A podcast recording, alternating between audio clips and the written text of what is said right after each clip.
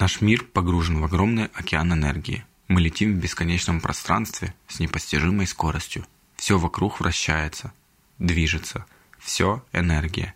Перед нами грандиозная задача – найти способы добычи этой энергии. Тогда, извлекая ее из этого неисчерпаемого источника, человечество будет продвигаться вперед гигантскими шагами.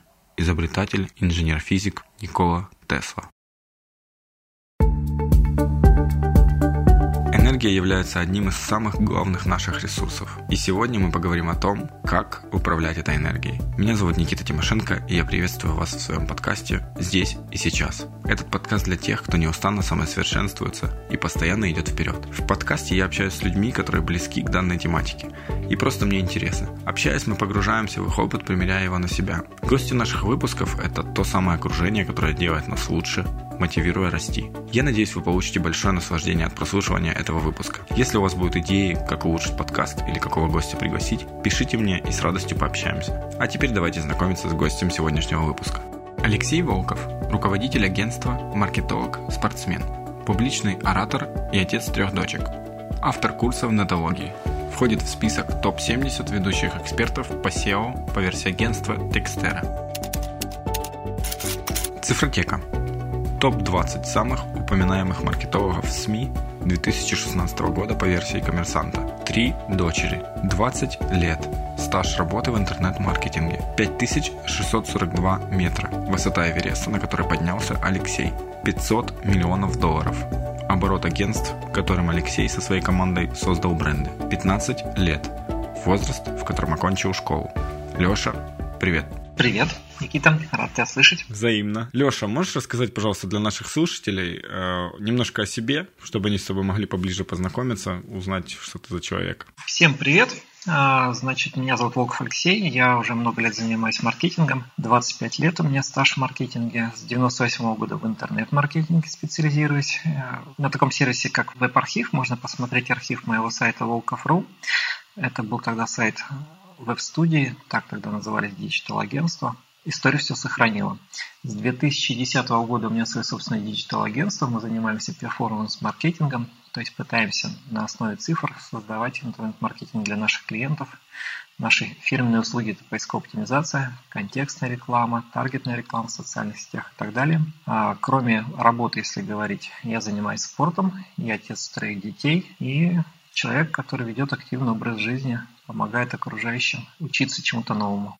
Насыщенное представление. А, скажи, пожалуйста, Леша, а можешь описать свой вот самый продуктивный день рабочий? На самом деле продуктивный, это вот ощущение продуктивности бывает тогда, когда ты успел много сделать как бы мелких задачек. Мои мелкие задачки – это, как правило, постановка задачи исполнителя, либо ответ э, э, исполнителю, сотруднику из моей команды на какие-то уточняющие вопросы. А у меня чаще всего э, не удается полноценно посвятить полный день переписке, почта накапливается, и когда я выделяю полдня, например, на то, чтобы нормально разгрести задачки, обновить статусы, у меня есть ощущение того, что он был продуктивный. Я после этого захожу в свою систему Task Manager Asana, ставлю фильтр Updated в течение одного дня и смотрю, сколько было задачек, в которых я обновил статусы. Если я больше, чем в 300 задачах обновил статус, написал новое сообщение, поставил новую задачу, это хороший продуктивный день. 300 задач, это скорость очень большая, то есть это прям как робот. Пишешь и пишешь. Рабочий день у нас 8 часов. А, получается, что если даже делать 90 задач, это по 5 минут, получается рабочий день. А если сделать 300 задач, то это буквально пару минут на одну задачку потрачено было. Вот это продуктивность. Ну, а в целом по компании у нас есть большие вехи, и, конечно же, раз в квартал я пытаюсь пересмотреть, пришел ли я в ту точку, которую когда-то наметил на бумаге, не дай бог отвлекся, расфокусировались, или же там что-то помешало не выполнить задачу. И тогда раз в квартал продуктивность второго уровня возникает. А глобально идем ли мы туда, куда надо. А ты как-то отслеживаешь по ходу вот эм, по ходу приближения к целям? Как ты э, не теряешь фокус? Мы пишем план на год. Я для себя пишу. Э, сотрудники пишут планы, как правило, более краткосрочные. У нас есть наши рутинные операции, которые мы должны выполнять каждый день. Ну, я не знаю, там, например, та же самая работа в task менеджере задачи и так далее, они не являются задачами. То есть мы не можем сказать, что нас наняли на работу для того, чтобы мы ставили статусы в задачке. Да, это просто рутина или отвечали на почту. Мы должны сделать что-то грандиозное. Поэтому в список задач, например, на месяц обязательно должны входить задачи, не входящие к рутине. Это должны быть какие-то новые проекты, которые, э, новые задачи, новые проекты, которые как-то изменят работу нашей компании. Например, внедрить новый шаблон коммерческого предложения для отдела работы с клиентами, для отдела персонала, наконец-то запустить новый курс во внутреннем университете и так далее и тому подобное. То есть то, что радикально изменяет. Когда мы пишем такие планы, мы э, в конце месяца потом сверяемся план-факт, то, что у нас получилось или не получилось. Надо понять, по какой причине. Ну, как правило, их можно разделить на два типа. Да? Первый тип – это мы потеряли фокус и отвлеклись на какие-то задачи. Да? Вторая эта задача потребовала каких-то больших ресурсов, и мы осознанно отложили ее на потом, либо же, например, оказалось, что она в реальности потребует значительно большего времени. Или же мы, например, были настолько профессиональны и опытны, чтобы это произошло очень быстро. Например, с корпоративным университетом у нас произошла ошибка с оценкой производительности. Мы предполагали, что сделаем а, составы, подготовим составы всех обучающих курсов очень быстро. Оказалось, что это очень кропотливая работа. Приходится все очень тщательно переписывать и занимать значительно больше времени. А со своими личными задачами я как раз раз в квартал смотрю, куда мы пришли. Да? У меня там есть большой, например, корпоративный проект. Мы должны запустить автоматический сервис внутри агентства. То есть сейчас мы работаем как классическое агентство, когда клиент приходит, рассказывает свои желания, хотелки, и мы под него строим план. Мы дополнительно к такому режиму работы классическому агентскому, хотим запустить еще интернет-сервис, который будет предлагать клиентам возможность а, работать самостоятельно. Э, он у нас существует, но не выпущен в публичный доступ. Вот как раз задача номер один на 2017 год а, – сделать его красивым коробочным маркетинговым решением, чтобы его можно было выпускать в паблик. Слушай, сейчас немножко отхожу от темы, которую я хотел обсуждать, а, буквально на пару шагов отойду. А, а что это за сервис? Он называется вообще SEO Digital Tools. Это сервис а, инструментарий для поисковой оптимизации. Во-первых, он содержит в себе описание всех SEO-процессов, которые существуют внутри компании. Позволяет клиенту видеть, что делается с проектом, то есть э, клиент может видеть те же самые инструкции, которые поступают к исполнителю. Э, это все прозрачно. Видеть статус по каждой задачке, видеть все элементы, которые предстоит еще сделать в будущем, планы работ, поминутный биллинг, по задачам получения всех данных, аналитические данные, всем позиций по семантическому ядру, аналитику трафика, аналитику конкурентного окружения и так далее. То есть это мощный такой инструментарий. Плюс-минус какие-то такие инструменты существуют во всех диджитал-агентствах. Мы пытаемся внедрять весь инструментарий, который только нам доступен, работая по API. Ну, наверное, громко так заявлено, но мы искренне верим в то, что у нас на сегодняшний момент это самый мощный инструмент из того, что есть на рынке, но, к сожалению, прямо сейчас он не доступен никому, кроме как э, уже существующим клиентам агентства. Мы хотим сделать его более доступным для всех, будет открыта публичная версия. То есть это можно сказать как инструмент, с помощью которого клиент может э, прозрачно видеть весь процесс работы, правильно? Ну, сейчас он видит, а в будущем э, это будет инструмент для инхаусного специалиста, когда он сможет еще и действовать. То есть сейчас он работает в режиме read-only, только чтение, а, вот, а фактически в будущем он будет иметь возможность нажимать все кнопки точно с такими же правами, как это делает сейчас штатный специалист. Я понял. Хорошо, давай вернемся к э, делам тем самым. Ты говоришь э, по 300 мелких задачек, а выполняешь ли ты вот в течение дня какие-то ключевые дела, там, которые там, ну, вот, ну, например, как у меня происходит, я выделяю именно какие-то там три дела, которые там очень сильно меня приблизят к моим каким-то целям, например, да, и так вот на каждый день. У тебя такое есть что-то ну, подобное?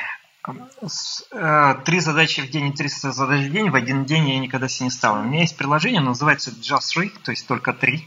Это приложение для айфона, которое позволяет сфокусироваться как раз на тех самых трех задачах. Ты пишешь только три задачи, то есть task менеджер, грубо говоря, на три задачки.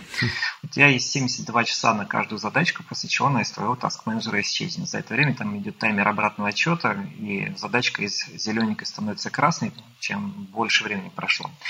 Твоя идеология состоит как раз в том, чтобы, забегая туда, помнить, какие задачи ты признал главными. Вот когда я в те дни, когда я когда фокусируюсь только на трех главных задачах, я работаю, соответственно, только с ними, тремя, остальные отодвигаю.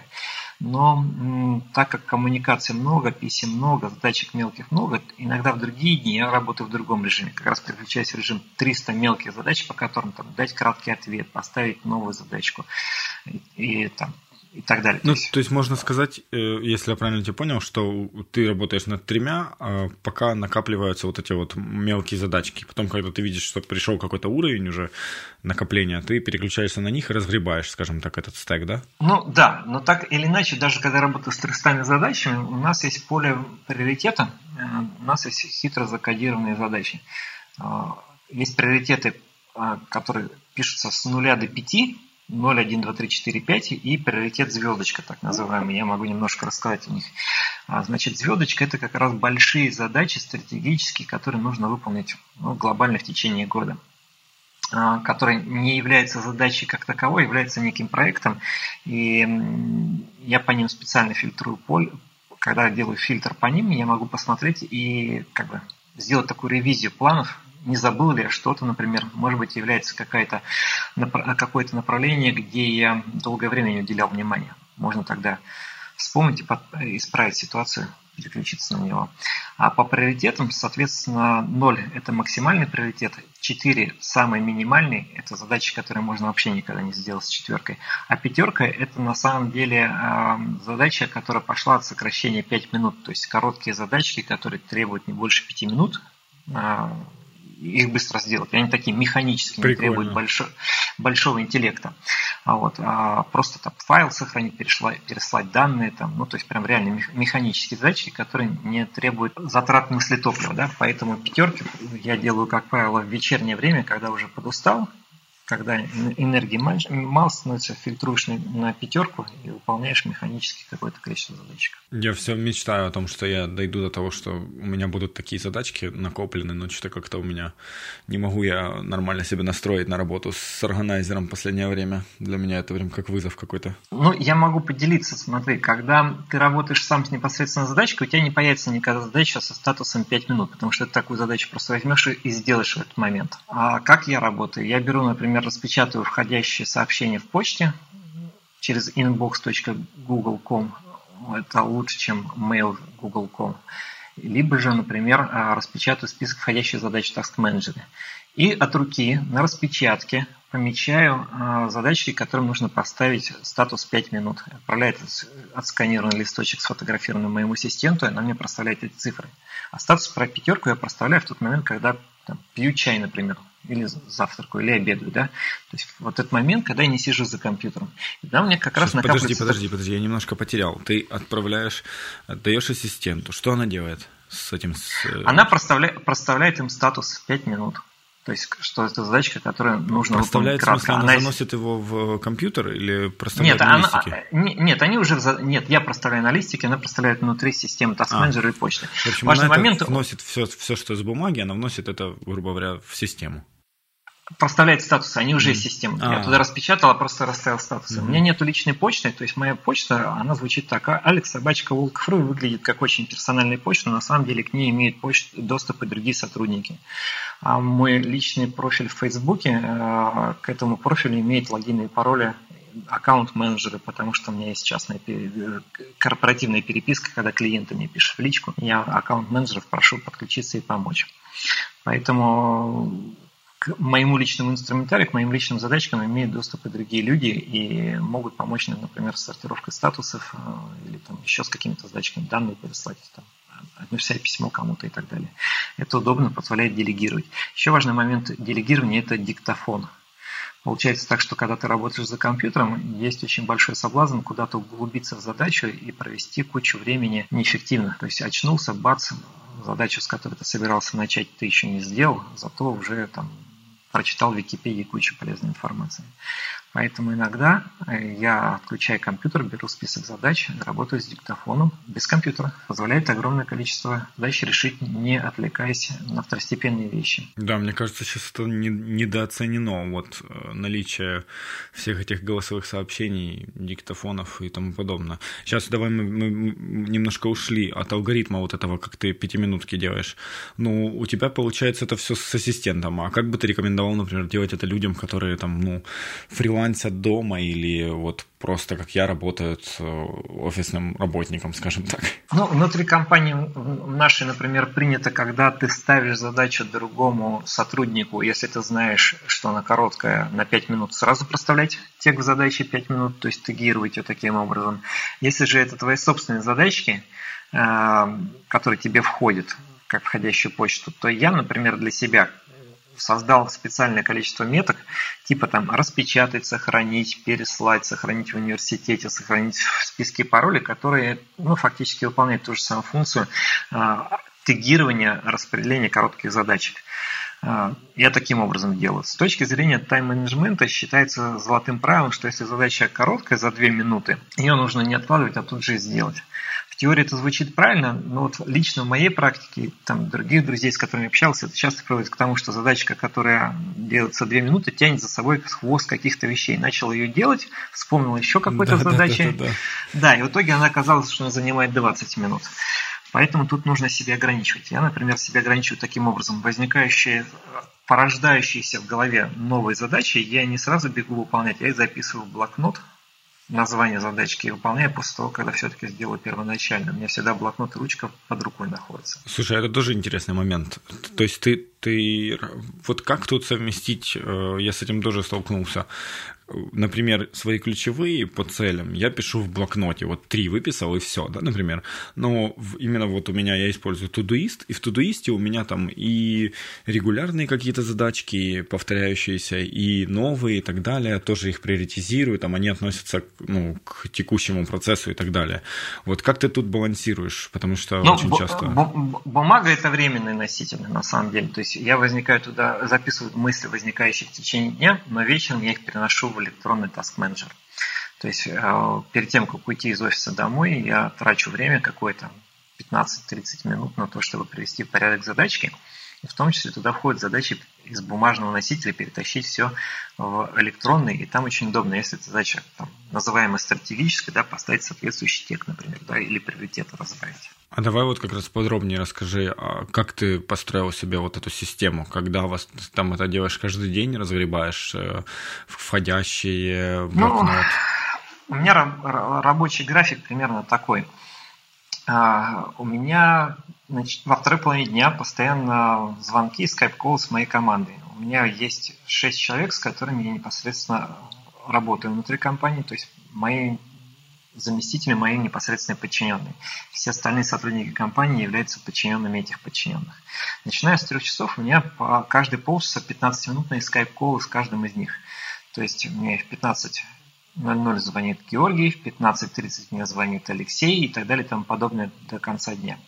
А, тут, кстати, надо, извини, тут надо, кстати, обратить внимание слушателей на то, что ты, они у тебя 15-минутные, но, но ты ставишь еще 15-минутный зазор, как я понял, да? Да, совершенно верно. 15 минут зазор на то, что кто-то задержался, затормозил, а, не был готов, захотел чай, кофе сделать, но чаще всего бывает иногда нужно после того, когда поговорили, что-то записать или осмыслить. Вот, в общем, 15 минут это а, наличие вот этого зазора позволяет не стрессовать.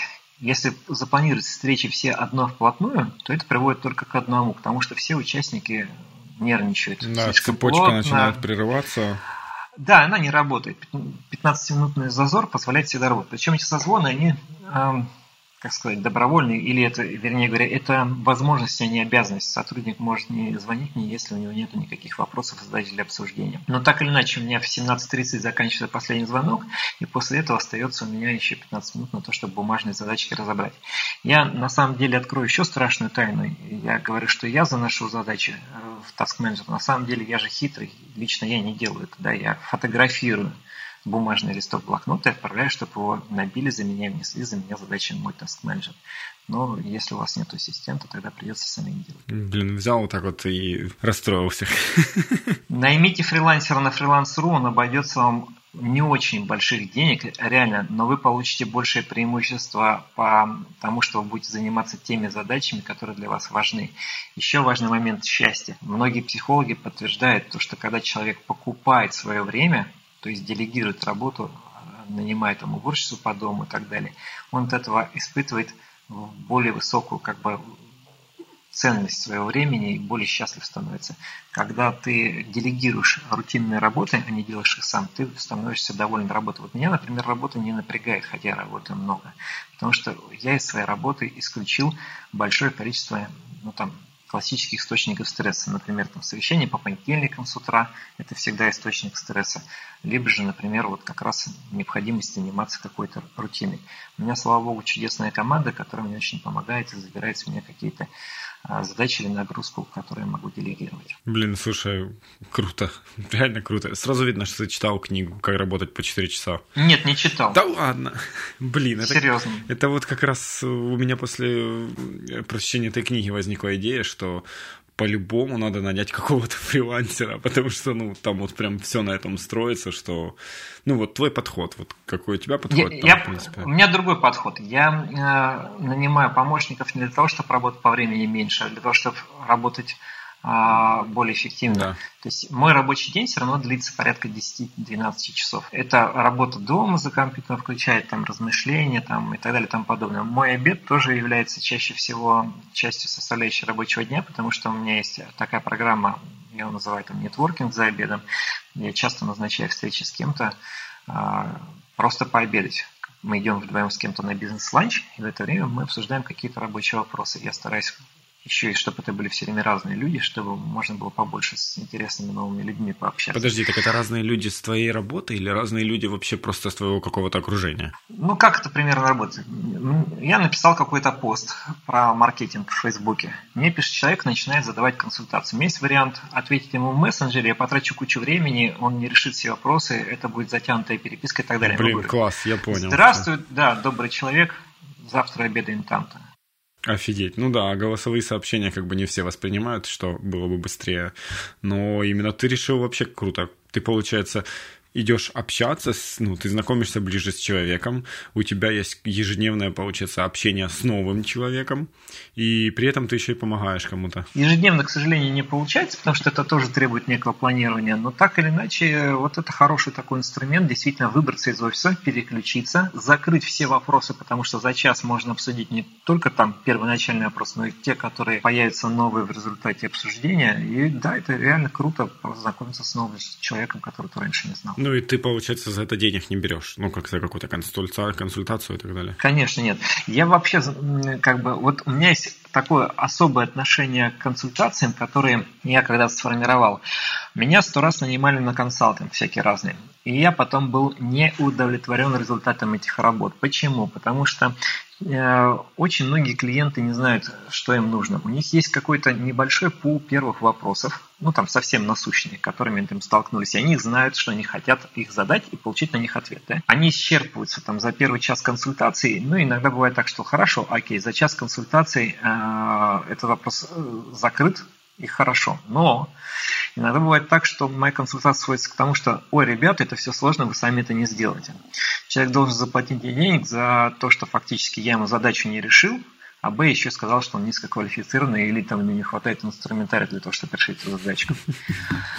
Вот. Бывает еще др- другой момент, когда клиент тебя нанимает на регулярный консалтинг, э, вот, но из-за того, что у них внутренние задачки какие-то возникают, проблемы, приоритизация и так далее, э, не все, что ты им говоришь, внедряется, и полноценного контроля над этим нету. Нет у тебя полномочий прийти там давить на сотрудников, требовать отчетности. И это все сходит на, на нет. Поэтому я, как, ну, ну, наверное, не научился правильно людей консультировать, поэтому я когда-то для себя принял такое решение, я не буду брать деньги за консалтинг никогда. И поэтому либо я его оказываю бесплатно, в виде форматов обеда, либо я говорю, что я давайте опишу это в виде статьи.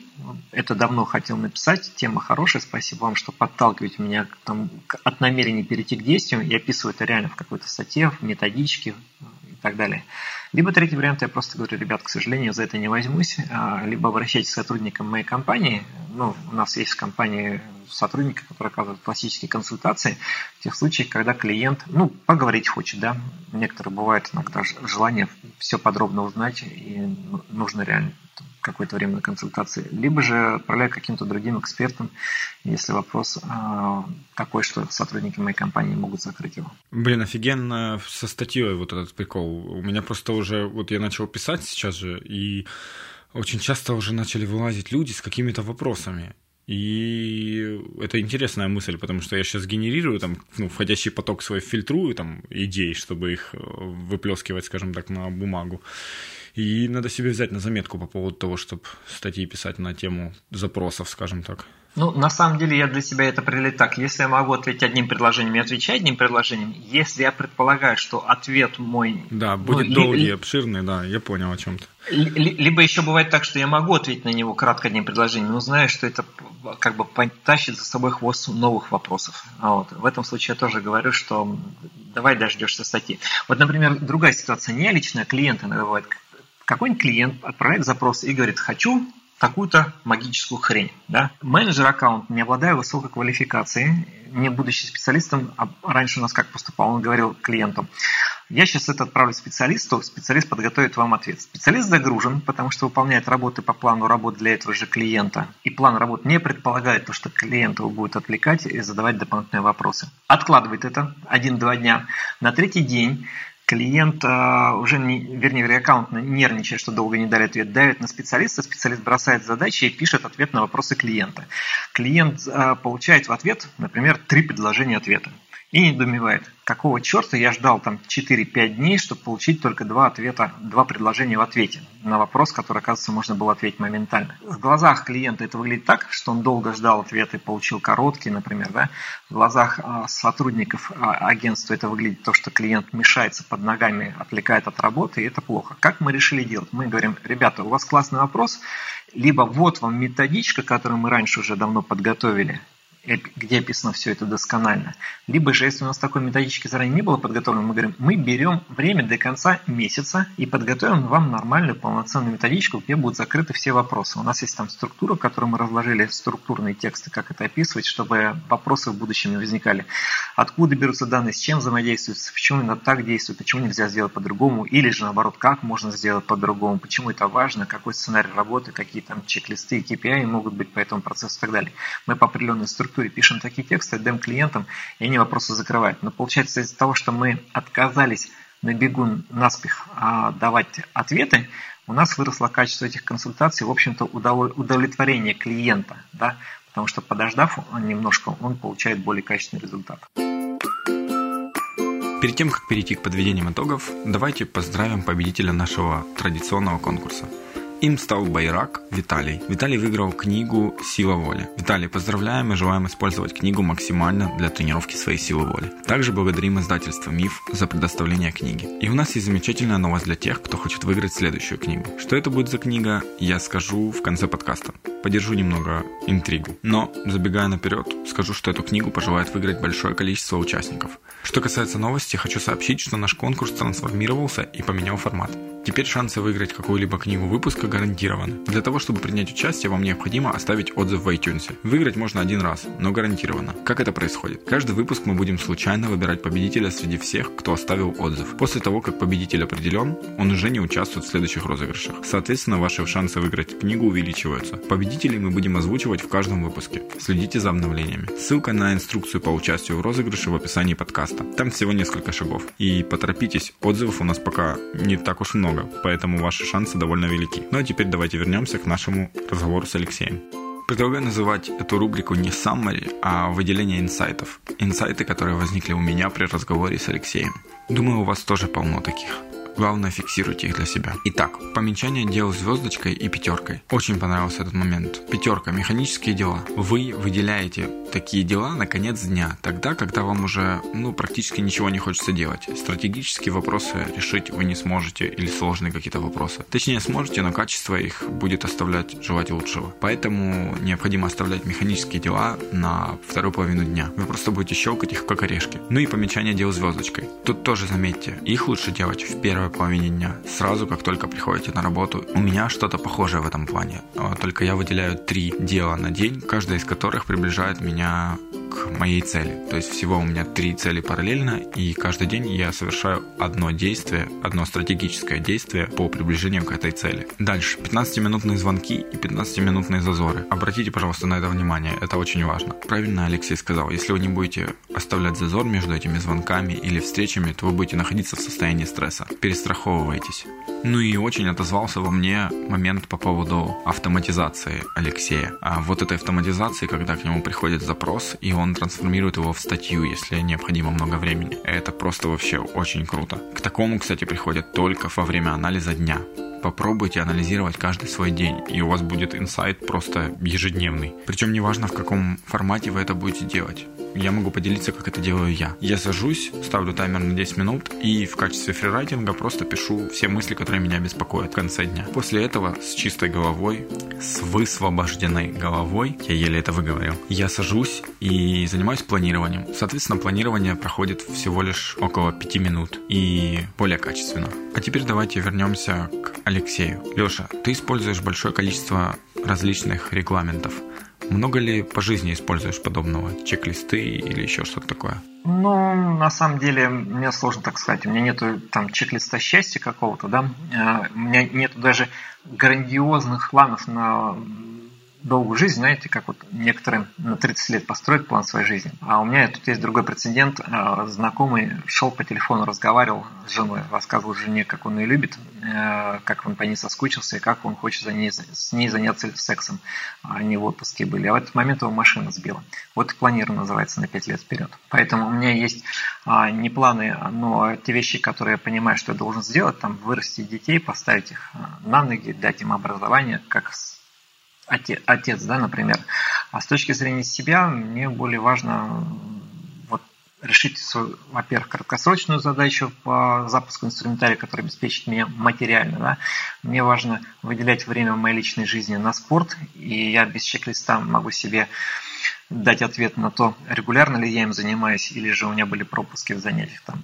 И там, я не знаю, с точки зрения культурного развития, выходил ли я куда-то в свет, театр, там, например, да, или на какие-нибудь курсы хотя бы там раз в месяц или раз в неделю. То есть без чек-листа я могу ощущать, э, снизил ли я, например, от, ну, вот, у меня есть такое желание, чтобы я хотя бы раз в неделю уходил куда-то вечером вне дома, там, в театр там, или в какое-то другое культурное заведение. Если я этого не делаю, я это прямо ощущаю без чек-листа. Короче, на своих ощущениях да, но, но тут очень хитрая штука. Когда ты не идешь в театр на этой неделе, ты не идешь потому, что ты загружен, но на следующей неделе четко ощущаешь, что я это сделал зря. Да, что ты перегрузил себя немного. Да даже не перегрузил. Вот тут есть момент такой хитрый. Вот зачем люди спят? И 99% людей говорят, потому что они хотят восстановиться от тяжелого дня. Так ведь чаще всего говорят люди.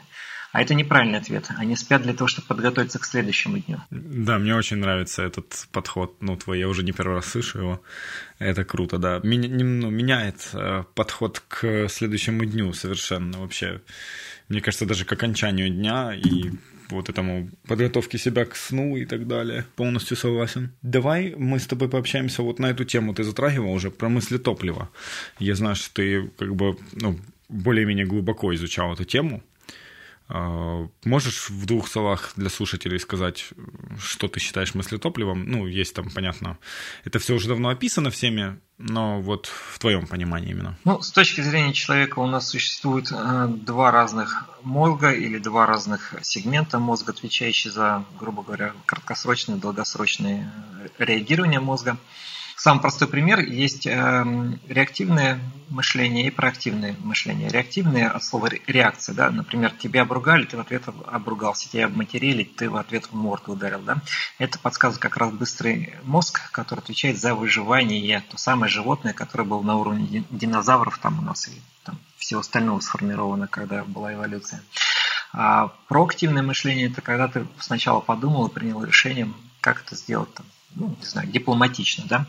Вот. А когда мозг пытается думать, вот этот второй, он пожирает огромное количество внутренних ресурсов, и его внутренние батарейки аккумулятора надолго не хватает, его нужно подзаряжать.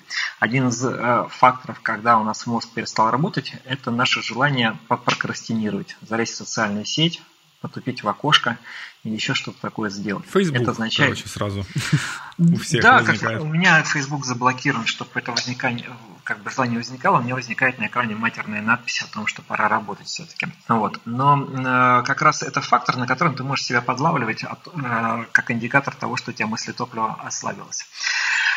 Я в эти моменты с точки зрения работы переключаюсь на какие-то механические задачки, которые не требуют больших усилий, либо же пытаюсь разговаривать с кем-то голосом, то есть провести голосовое совещание, потому что в это время как раз мозг может подзарядиться. Если говорить вообще, то что может внутренний вот этот аккумулятор, внутреннюю батарейку перезаряжать? Прогулки вокруг офиса. Выйти из офиса, переключение с одного типа задач на другое, желательно типа с интеллектуальной на физическую задачку. Да, занятие спортом хорошо помогает. То есть можно пойти на турник, поподтягиваться, поджиматься. Классические системы тайм-менеджмента говорят, что очень эффективно для восстановления мысли топлива 20 минут работать без компьютера, телевизора и там, других таких э, источников, перегружающих мозг. А с точки зрения вечера, досуга, то как можно восстановиться? Быстро. Это как раз просмотр кино, это поход в театр, это какие-то дополнительные курсы, это встреча с друзьями, с которыми ты сможешь поговорить, э, ну, ярко эмоционально, то есть не рабочее совещание какое-то вечернее, да, а именно неформальное личное общение. Это все позволяет как раз относительно быстро восстановиться. Существуют еще методики, как долгосрочно не перегружать мозг, но это приучать себя, например, правильно формировать задачи, так чтобы лишний раз не думать при повторном. То есть у нас как происходит? Когда мы записали задачку, прошло какое-то количество времени, мы потом задачу забываем. И даже если у вас феноменальная память, и вы все хорошо помните, то все равно восстановление задачки по памяти какое-то количество внутренних ресурсов, внутренней батарейки сожрет. Правильно формулируя задачи, так, чтобы мозг первый только их считывал, без подключения второго мозга интеллектуально позволяет вам а, экономить вашу внутреннюю батарейку. Вот.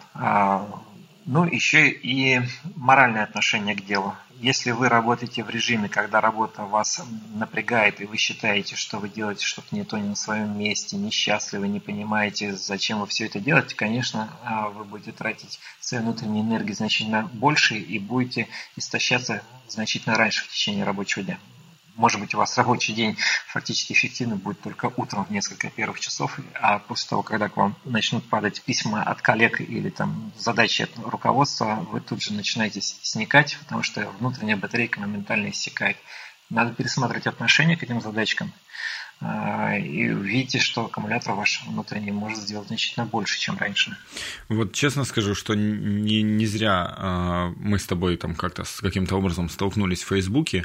Это все произошло очень вовремя, потому что я как раз сейчас переживаю вот такой вот период, когда э, я вижу, что у меня первая э, половина дня, даже не первая половина, а первые два часа, если они проходят без э, каких-либо созвонов, они самые эффективные. И потом уже все, вот прям не могу себя в кучу собрать.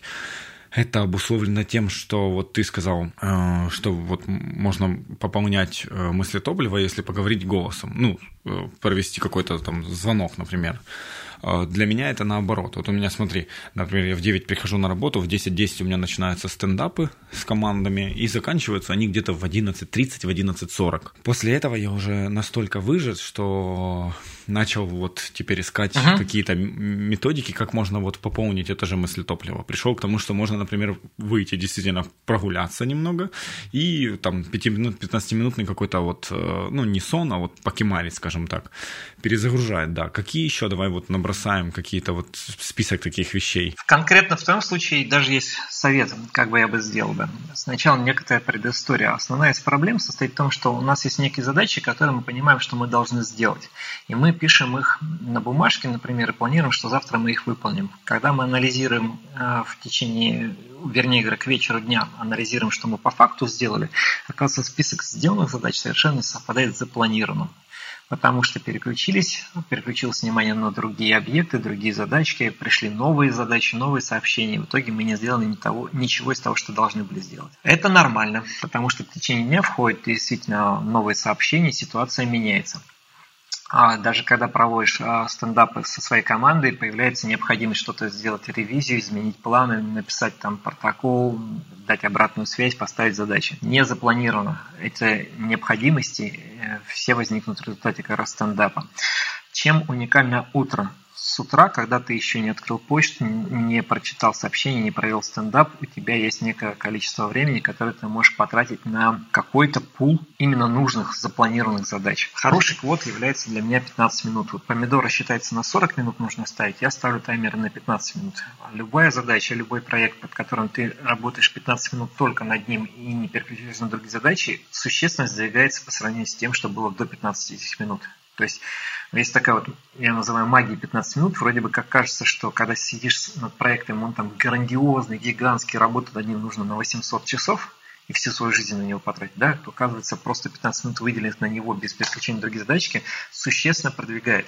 Это знаешь, как есть такой эффект э, субъективной оценки сложности задачи по времени есть задача какая-то, она реально делается 10 минут. Исполнитель, который с ней никогда раньше не сталкивался, не знает, как ее делать, и боится ее сделать, он прокрастинирует, нервничает, психует и думает, что ее делать будет ее час. Просто потому, что он с ней не знакомый. А руководитель, который эту задачу поставил, за то, что он хорошо знает, как эту задачу сделать, он наоборот считает, что он ее сделает быстро, и он кричит своему подчиненному, ах ты дурак такой, эту задачка всего-то 5 минут делается она искривляется с точки зрения руководства, а, которых, вернее, с точки зрения исполнителя, который хорошо знаком с задачей, его субъективная оценка времени уменьшается, с точки зрения человека, который не знаком с задачкой, субъективная оценка времени увеличивается. Вот 15 минут реально божественное время. И если выделяешь 2 часа, утрированно получается 8 слотов а, по 15 минут, может быть, их достаточно будет для того, чтобы разгребать все авралы, а уже потом после этого проводить стендапы. А, ну, вот смотри, давай на примере. Час э, я, в принципе, как раз вот этот час и выделяю для того, чтобы заниматься ключевыми задачами. Но вот э, относительно 15 минут. К примеру, у меня есть там задача вот э, прослушать наш с тобой подкаст и сделать заметки. Это занимает, если, ну, я обычно слушаю на какой-то определенной скорости, там, ну, увеличиваю эту скорость, чтобы можно было слушать побыстрее, и параллельно могу спокойно печатать себе заметки. Но это объективно там все, для этого необходимо, ну, там, минут 45. Плюс... Да, да. Да, давай вот сейчас рассмотрим на примере. Плюс еще у меня есть какие-то еще там две ключевых задачки на день, да, какие-то там, ну, или что-то по работе, что-то там, ну, в общем, предположим, а, какие-то там, давай пусть это будут две личных какие-то задачи. Как мне распределить в этом случае? Мне взять 15, я 15 минут, типа, слушаю подкаст, э, ставлю заметки. Следующее дело там тоже, то есть я пишу на 15 минут, правильно? Я не в качестве совета, а расскажу, как я с этими задачами как бы работаю иногда бывает так, что работа над проектом точно в 15 минут э, не уложится. То есть для полного завершения проекта необходимо больше, чем 15 минут. Но 15 минут, которые я выделяю, помогает сдвинуться по сравнению с ситуацией, которая была вчера, и что-то успеть сделать. Если не выделять это 15 минут вообще, есть некий риск, что будет большое количество задач, которые будут находиться в заброшенном состоянии. Знаете, как такая шутка. У меня на сегодня запланировано 20 срочных задач. Но в списке э, как бы задач они помечены красным, потому что они уже на 3 месяца просрочены, несмотря на то, что они срочные. И у нас появляется такой пул задач, которые они вроде как срочные, но все просрочены, потому что вот не вписываются в ресурс времени. И ты переживаешь из-за них все время. Да, но вот как раз по 15 минут по чуть-чуть регулярно лучше, чем вообще никогда и откладывать. Второй момент, вот как раз задачи типа а расшифровать запись. У меня очень часто бывает такой момент, как написать какую-то методичку, написать статью и так далее. Я их откладываю на вечернее время работы, когда я могу более-менее в спокойной обстановке в тишине поработать. Когда ко мне не приходит новое входящее сообщение от моих коллег, слава богу, они не круглые сутки пытаются со мной общаться. Хотя некоторые пытаются вечерами со мной общаться, я пресекаю такое общение и ругаюсь на сотрудников, которые еще из отпуска что-то пишут. Я считаю, что в отпуске надо отдыхать, вечером тоже не работать. И вот вечерами я сижу иногда за компьютером, правлю тексты какие-то. Как раз для меня такая творческая работа, она удобная. Я могу, не знаю, весь вечер посвятить одной задачке, какой-нибудь правке статьи, да, не, лими, не, не лимитируя а, по времени. А 15 минут – это такие они тоже бывают иногда творческие с текстами связаны, да, но это именно из области того, что должно быть регулярное движение к цели. Ну, да, то есть лучше, и... лучше каждый день по 15 минут и сделать эту задачу, там, например, за 4 дня, чем один раз записать ее на час и переносить все время это дело, да? Да, как я часто говорю в своих докладах, э, в этом случае регулярность важнее, чем интенсивность. А, слушай, а как тогда быть? Вот ты говоришь, вечером я откладываю там написание методички, например, то есть это объемная работа, но ты э, ее записал как на 15 минут, да? Нет, нет, нет, я знаю, что мне уложится 15 минут. А, более того, я на практике знаю, что в 15 минут не укладываюсь потому что какое-то количество времени я тратил на то, что я прям с будильником по часам э, считал тайминг, сколько я трачу на такие задачи, для того, чтобы понять, насколько моя субъективная оценка реально соответствует. Оказалось, что зачастую вот все дольше. Недооцениваем, да. Ну вот как простой пример, вот задачи, которые до сих пор не понимаю, почему это так выходит. Простая задача – распечатать документы для клиента, вложить их в конверт, запечатать э, конверт письмом там, или же, например, там, какие-то другие задачи по документообороту. Вот всегда кажется, что это на 5 минут, а в реальности оказывается полчаса. И когда у тебя там два таких пула, три пула из таких задач, которые ты запланировал 15 минут по 5 минут, а они в реальности оказались на полтора часа, то это весь э, план на день потом идет тартарары. Я когда-то анализируя, сколько я по времени выполняю, понял, что я вот эти задачки по правке статьи, по написанию статьи за 15 минут никогда не укладываюсь. Это там, 2 часа в реальности. Ну так вот, объективно. Слушай, ну э, вот я к чему спрашивал. Вот у тебя, например, стоит э, тудушка там вечером э, написать новую методичку. Прикол... Нет, не а, смотри, важный момент. Эти задачи не должны быть давящими, задачи без дедлайнов. Угу. Вот. И это просто пул таких задач на ну, совершенно свободном режиме. У меня угу. может быть с собой там 20 документов, с примерно равным статусом. То есть там, ты потом просто вечером выберешь что-нибудь, да? Да, я что-нибудь, что по душе я беру, раскладываю перед собой там четыре варианта, да, и смотрю, вот сегодня тебе досталось, да, правлю эту статью. А может быть другая ситуация. Вот прямо сегодня, вчера, например, мне нужно было выбрать что-то, я выбрал правку трудового договора. Мы там собирались давно нести правки в трудовые договора с сотрудниками, и я все откладывал задачу почитать что там было написано. Не срочно вроде бы как задача, вечно откладываемая, да, но вот вчера и повезло. Ну вот мне почему-то кажется, что э, задачи э, такого типа, как там написать методичку, или там, например, в моем случае это обработать подкаст, там каким-то либо как, каким-либо образом вечером вообще не захочется делать, и ты будешь избегать их постоянно. Ну, по крайней мере, практика показывает так. Поэтому я это делаю перед работой и утром дома. Это психотипу, наверное, относится. Для меня просто такой режим комфортен. Как раз мне удобнее, когда меня никто не отвлекает. И важный момент, когда я не нахожусь в таком ожидании, что меня будут отвлекать. Просто когда я днем выделяю на это время, у меня есть некий риск новых входящих сообщений о том, что мне кто-то написал письмо, я на него не прочитал, потому что два часа отключился от почты. Я начинаю волноваться. Я вообще работаю на трех мониторах в рабочее время. Вертикально стоящие два монитора, один горизонтальный. И на одном из мониторов у меня всегда стоит почта входящая. Да? Я ее краем глаза прочитываю, но не бросаясь на все подряд действия, реагирую. Просто, ну, как бы, мониторю ситуацию. Но вот иногда бывает такая штука, что я, называется, лучше бы не знал, что мне это письмо написали, потому что я не могу к нему приступить, не могу позволить выделить на него время, прямо сейчас бросив другие задачи. Да? Ну, переживаешь из-за того, что оно пришло. Да, но оно начинает тяготить. Вот, поэтому мне, например, сложно выделять на такие долгие задачки, там, которые будут занимать больше часа время днем.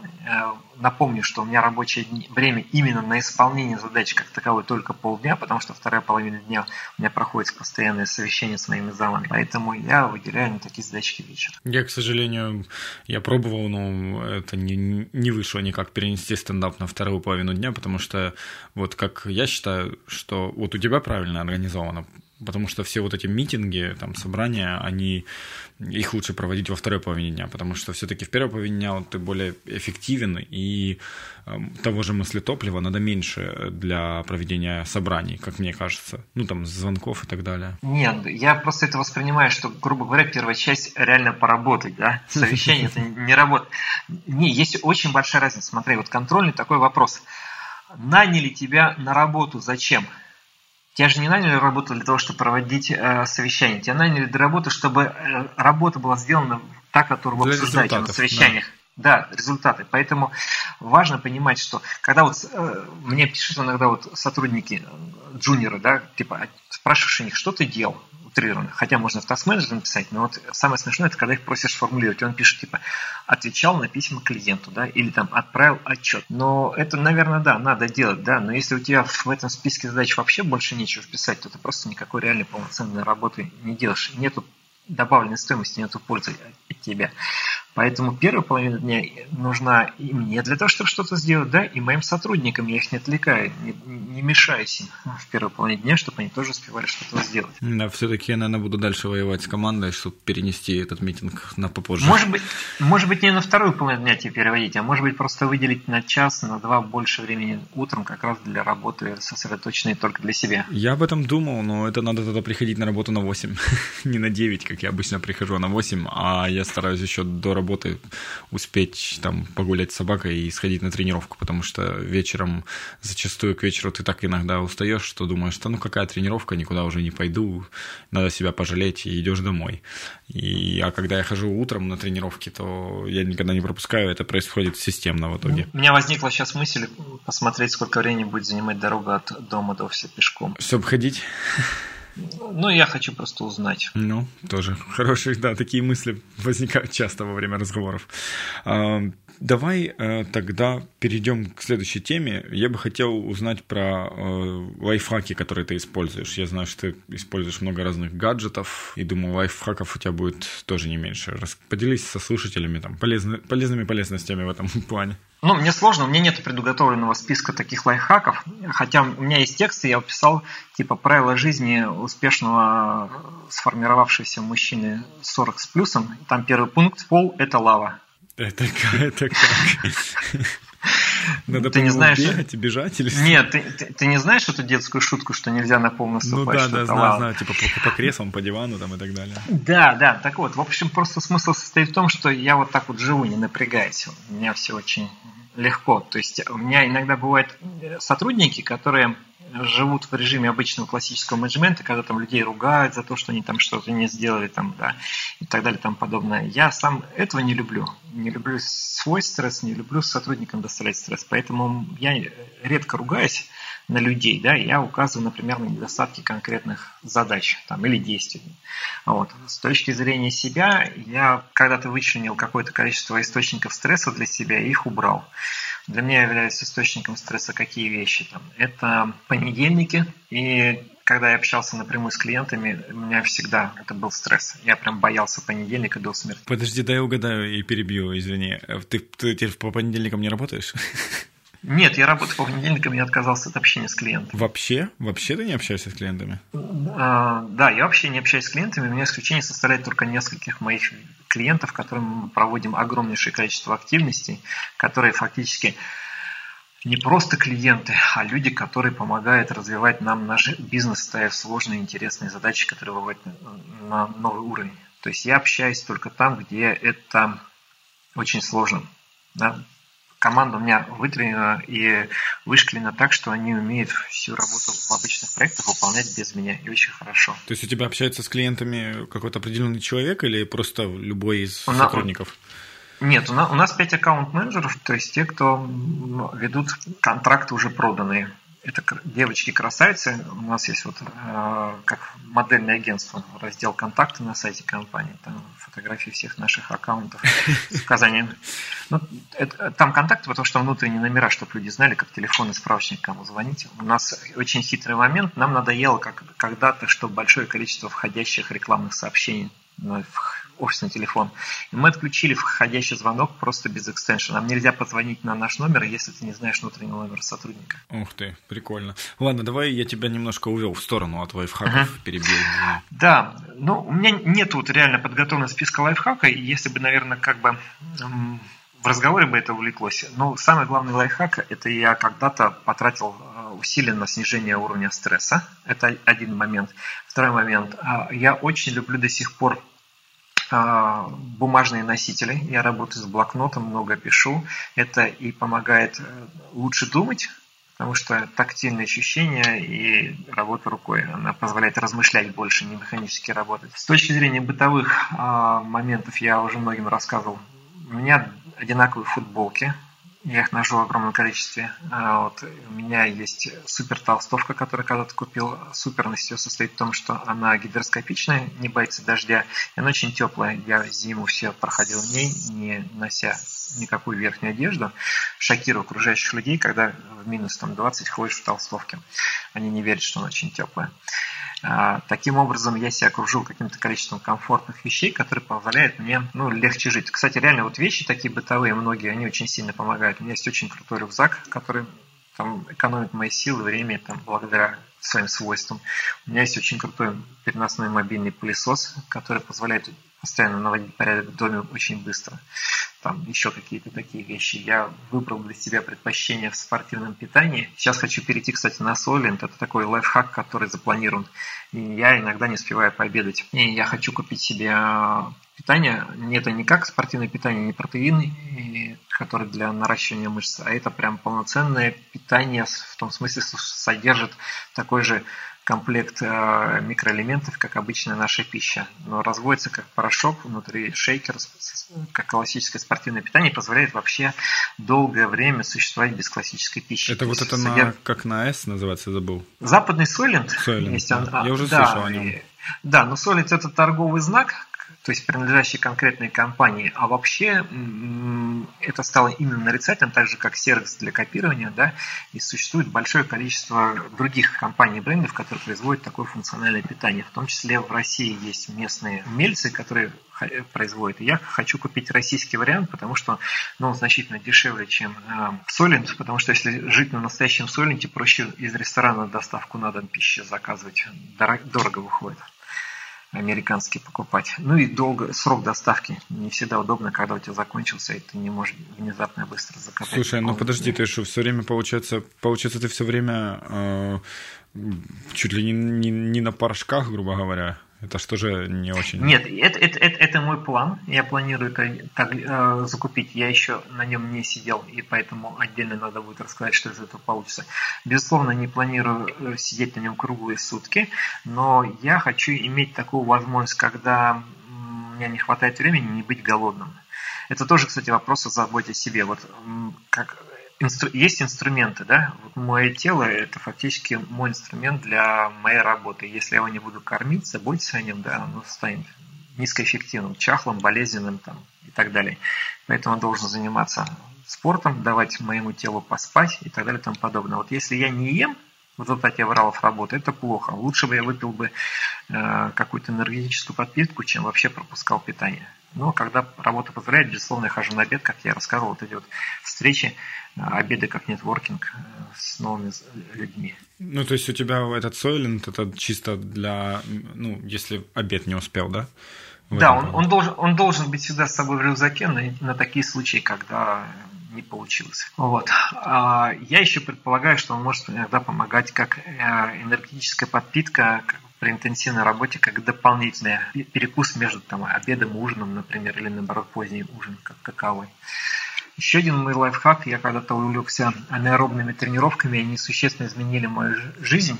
А дело даже не в том, что тело стало лучше и выносливее, а благодаря им у меня улучшился как бы ощущение счастья, потому что во время таких тренировок вырабатываются все гормоны, которые отвечают за уровень а, счастья краткосрочного, долгосрочного, эндорфин, серотонин, а, допамин, правда, огромнейшая энергетическая вспышка от них происходит. Ну и плюс ко всему это эмоциональное восстановление очень хорошее, потому что за полчасовую тренировку ты спокойно можешь подумать, и вся суета с мыслями, она уходит. Полностью согласен с тобой. Давай переходить еще, еще к следующей рубрике. У нас есть рубрика, называется «Дай посмотреть». А, гости рассказывают, какие приложения они используют, открывая свой мобильный телефон, ну, перечисляют эти приложения. На самом деле приложений, конечно, много. Надо под, как бы выделить что-то такое, что даст пользу тем, кто с ними не знаком. Для меня какая полезность была? Это Instapaper, Instapaper – это такая программка, которая позволяет сохранить э, статью для чтения. Это кроссплатформенная программка, то есть она позволяет читать тексты и на телефоне, и на компьютере, и на планшете, запоминая, на каком месте ты остановился. То есть начал читать на смартфоне, продолжил на компьютере. На смартфоне эта программка конкретно обладает шикарной возможностью голосом проговаривать текст – и есть аудиалы, есть визуалы, то есть те, кто читает на слух, воспринимает. А я для себя когда-то открыл, что если читаю сам статью и в это время еще и включаю голосовое прочтение диктором, то это вдвойне более эффективно получается. Я и не отвлекаюсь, и лучше воспринимаю. Instapaper – это для меня кладезь чтения статей, потому что раньше я читал, я раньше я сохранял по 20 статей в неделю для прочтения, а читал одну.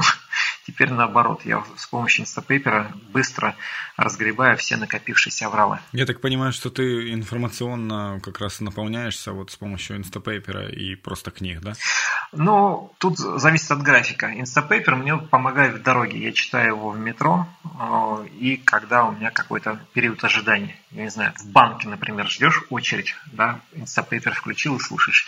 Книги для меня источник еще и морального удовлетворения, тактильное ощущение, то, что бумагу как бы держишь в руках, запах свеженапечатанной книги. Ты я читаешь читаю, только физически, да? Да, электронные книги никогда не читаю. То есть, если электронное чтение, то это все-таки формат статьи, короткой вещи. Иногда бывает так, что книги нету бумажной сложности, тогда я разбиваю на главы и читаю по главам.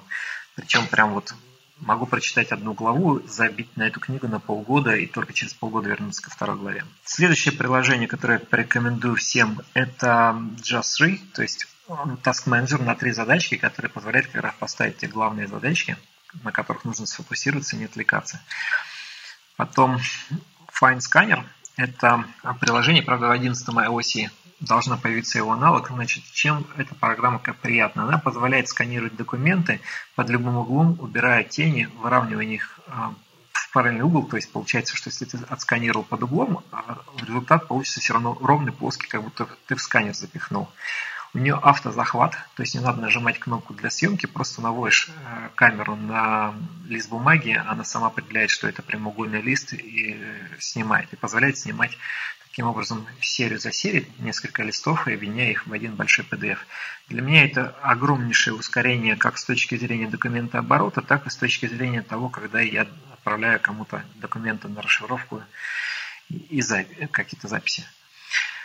Потом, что бы я посоветовал бы? У меня есть Bodyweight Freeletics, то есть это как раз программа для тренировок э, анаэробных э, со своим весом. То есть ты тренируешься без железа, без штанги, а занимаешься отжиманиями, подтягиваниями э, и другими вещами. У этой же компании есть тренировки с железом, но я предпочитаю без железа для меня они казались более классными, да. Вот. Прям остальные приложения, я не знаю, мне кажется, что они все так или иначе многим знакомы. У меня стоит там куча таск-менеджеров, что очень интересно. У меня 4 таск-менеджера стоит на телефоне. У меня всякие разные приложения, коммуникаторы стоят. Наверное, вот самый главный совет в качестве приложения я могу сказать так. Это не то, что вы приложение какие-то должны поставить на телефон, то, что обязательно выключите все до единого уведомления всех подряд сообщений. У меня не выползает на экран ни сообщений из мессенджеров, ни смс -ки. У меня не показываются эти стикеры с количеством непрочтенных e-mail и мессен... сообщений в мессенджере, которые в уголочке показываются на телефоне. Все эти нотификации как источник стресса я убрал. Да, от себя добавлю, что э, стоит прислушаться к совету Леши, потому что я прислушивался когда-то там в четвертом подкасте с Юлией Скрипник, а мы общались, и она тоже же самое посоветовала, ну, порекомендовала, что она это использует как лайфхак. Я взял себе на заметку и до сих пор использую, доволен просто, как, как говорится, как слон. Да, еще э, у меня есть сообщение для российского Роскомнадзора. У меня стоит 5, 5 VPN на моем телефоне, все равно буду заходить на те сайты, которые мне нужны. У нас, в принципе, в Украине та же ситуация с некоторыми вашими сайтами, поэтому полезно, полезно, конечно. Потому что у меня до сих пор не стоит, я забил на контакт, но иногда бывает такое, что там надо что-то вытащить оттуда, потому что там это давнее-давнее что-то там было. А я понимаю, что я никак туда не зайду, потому что с телефона у меня даже приложение я снес. Ну, в общем, это такое. И кинопоиск. Да. Мой любимый а, не работает. Да, еще нерабочее приложение, у меня стоит Delectable приложение. Это э, справочник по винам и система определения рейтинга вина. Я фотографирую этикетку в супермаркете и определяю рейтинг. В чем ее преимущество? Часто бывает так, что самое лучшее вино не самое дорогое. И, наоборот, бывает иногда очень дешевое вино с очень хорошим рейтингом и вкусом. Поэтому я, когда прихожу в супермаркет, сканирую несколько бутылок и корректирую свой первоначальный выбор. Я не особо разбираюсь в винах, поэтому грубо говоря, по картинке, по этикетке может показать, приглянуться одно вино, да, но в итоге меняю выбор благодаря рейтингом Слушай, профессиональных сомелье. Это будет просто лайфхак жизни для меня, потому что я обожаю вино, особенно белое, и вот у меня та же проблема, я в нем ничего не, не понимаю, не разбираюсь, и иногда бывает такое, что, да, действительно берешь какое-то какое вино вроде не слишком и дорогое, а оно оказывается очень классным. А ну на английском или на русском, или как оно там? Оно на английском, ну там на самом деле все просто. То есть твоя задача сфотографировать бутылку, там выдаются в результате потом две циферки, профессиональный рейтинг и обывательский. Профессиональный то, которому однозначно можно доверять, а, потому что его правильные люди оценили, да, и обывательский это такой рейтинг, где просто пользователи приложения ставят сами оценку бутылкам. Там надо на статистику, на количество смотреть. Если там их несколько всего, то может быть фактор ошибки. Если их там несколько десятков на эту бутылку, то, наверное, рейтинг объективный. Ну и иногда, кстати, приложение не очень точно сорт вина определять. Бывает так, что на полке стоит много вин разных производителей, он там клиенте с Каберне Савиньон путает, например. Вот. Но там поиском ручками можно подкорректировать. Ну, оно очень простое на самом деле в этом смысле. То есть там одна кнопка э, сфотографировать этикетку, вторая кнопка поиск по названию. Все, больше ничего не нужно. Ну все, я себе, значит, скачаю его сразу после записи подкаста. Скажи, эм, как, какие бы ты порекомендовал книги в, в рамках вот сегодняшнего подкаста, именно вот в рамках нашего разговора, какие могут повлиять? Так как, так как мы затрагивали много про какую-то личную эффективность задачки и мысли топлива, то я однозначно рекомендую э, джедайские техники Максима Дорофеева. Это очень хорошая книга. Очень приятно тем, что продукт, а, как это бывает, иногда фильм значительно хуже книги. Да? Максим Дорофеев долгое время выступал с лекциями, докладами, рассказывая про свою идеологию управления задачами. И вот книга, она даже, наверное, лучше, чем некоторые лекции, очень четко и классно раскладывает по полочкам весь процесс управления мозгом и задачками. Обязательно почитайте. Ну и последнее, напутствие твое какое-то дашь слушателям. А, никогда не сдавайтесь. Вот эта вот ошибка, которая выжившего, который часто говорят, что люди люди часто начинают пробовать и потом отказываются от того, что им не хватило терпения, оно очень важно. В моей жизни, когда я создавал агентство, были достаточно долгие периоды времени, когда мне хотелось там все бросить, упасть на пол, заплакать, а не продолжать дальше идти к цели, не строить агентство. Но благодаря тому, что я это когда-то не бросил, я имею тот результат, который имею сейчас. И я могу сказать, что с точки зрения управления бизнес-процессами, мое агентство даст фору очень многим крупнейшим корпорациям, которые существуют на этой планете. Просто потому, что когда-то у меня не пустились руки. Поэтому я желаю всем слушателям запастись терпением, настойчивостью и идти уверенно к своим целям, которые вы себе поставите. Класс, супер. Спасибо большое тебе, Леша, за уделенное Спасибо время. за приглашение. Инсайты. Мысль топлива. Важные вопросы требуют больше мысли топлива. Механические и маленькие – меньше. Важно ставить себе тяжелые задачки, стратегические те самые, в первую половину дня. Они требуют больше энергии, больших затрат. Решать их сразу по приходу. Вот пришли сразу и сделали. При этом задачки лучше формулировать как для робота. Мы обсуждали это в подкасте номер 6 с Максимом Черепицей. Не забывайте понимать глубинную ценность задачи. Стоит разделять их по каким-то своего рода проектам. Например, у меня проект – это цель. Соответственно, когда я приоритизирую вечером свои те самые три дела, я приоритизирую их в зависимости от того, как важна для меня цель в данный момент. Еще по мысли топливу. Как можно отследить, когда мысли топлива идет на спад? Именно тогда, когда мы заходим в соцсети, YouTube или какие-либо чаты. Вот в этот момент сразу же нужно переключаться. Встать и пройтись просто. Выйти на улицу прогуляться, поработать с бумагой, сходить на турник, сыграть в настольный теннис, пообщаться с э, коллегами. Тут главное, конечно, не переусердствовать и ставить, может, какой-то внутренний таймер себе. Кстати, я после записи этого интервью приобрел себе парочку раскрасок и фломастеры. И теперь, когда у меня начинается какой-то спад и мне нужно переключиться, я просто сажусь 5-10 минут и занимаюсь раскрашиванием. Звучит, конечно, как-то по-детски, но, блин, это нереально помогает. Регулярность задач. Это лучше, чем размер. Я решил последовать примеру Алексея и попробовать сделать так с заметками к этому подкасту подкасту. В итоге я делал их на протяжении недели, каждый день по 15-20 минут. И действительно, я не переживал каждый день за то, что мне надо будет сесть и делать долго вот эти заметки. Это всегда меня как-то отталкивало, потому что это такая долгая, монотонная работа, которая не всегда нравится. А когда это 15-20 минут, вообще расплюнуть. Заметьте, я прислушался к Алексею, я сделал какой-то вывод, зафиксировал какой-то инсайт и воспользовался им, попробовал. И вам советую того же. Возьмите и примените хотя бы один пункт из услышанного. Представьте, как возрастет ваше качество жизни. Леша подошел основательно к работе с мыслетопливом. Как мы видим, это приносит значительные результаты. Мы решили помочь нашим слушателям, и именно поэтому разыгрываем книгу «Джедайские техники» Максима Дорофеева, ту самую книгу, которую порекомендовал Алексей, и ту самую книгу, благодаря которой Алексей и получил такие результаты. Я напоминаю вам про условия конкурса. Все, что нужно сделать, оставить отзыв в iTunes. После того, как вы это сделаете, вы участвуете в конкурсе каждый раз, пока не выиграете. Ссылка на инструкцию в описании подкаста. Ну а я желаю вам правильно распоряжаться энергией, быть продуктивным в течение дня, использовать эту продуктивность на реализацию своих мечтаний и не забывать наслаждаться сегодняшним моментом. Моментом здесь и сейчас.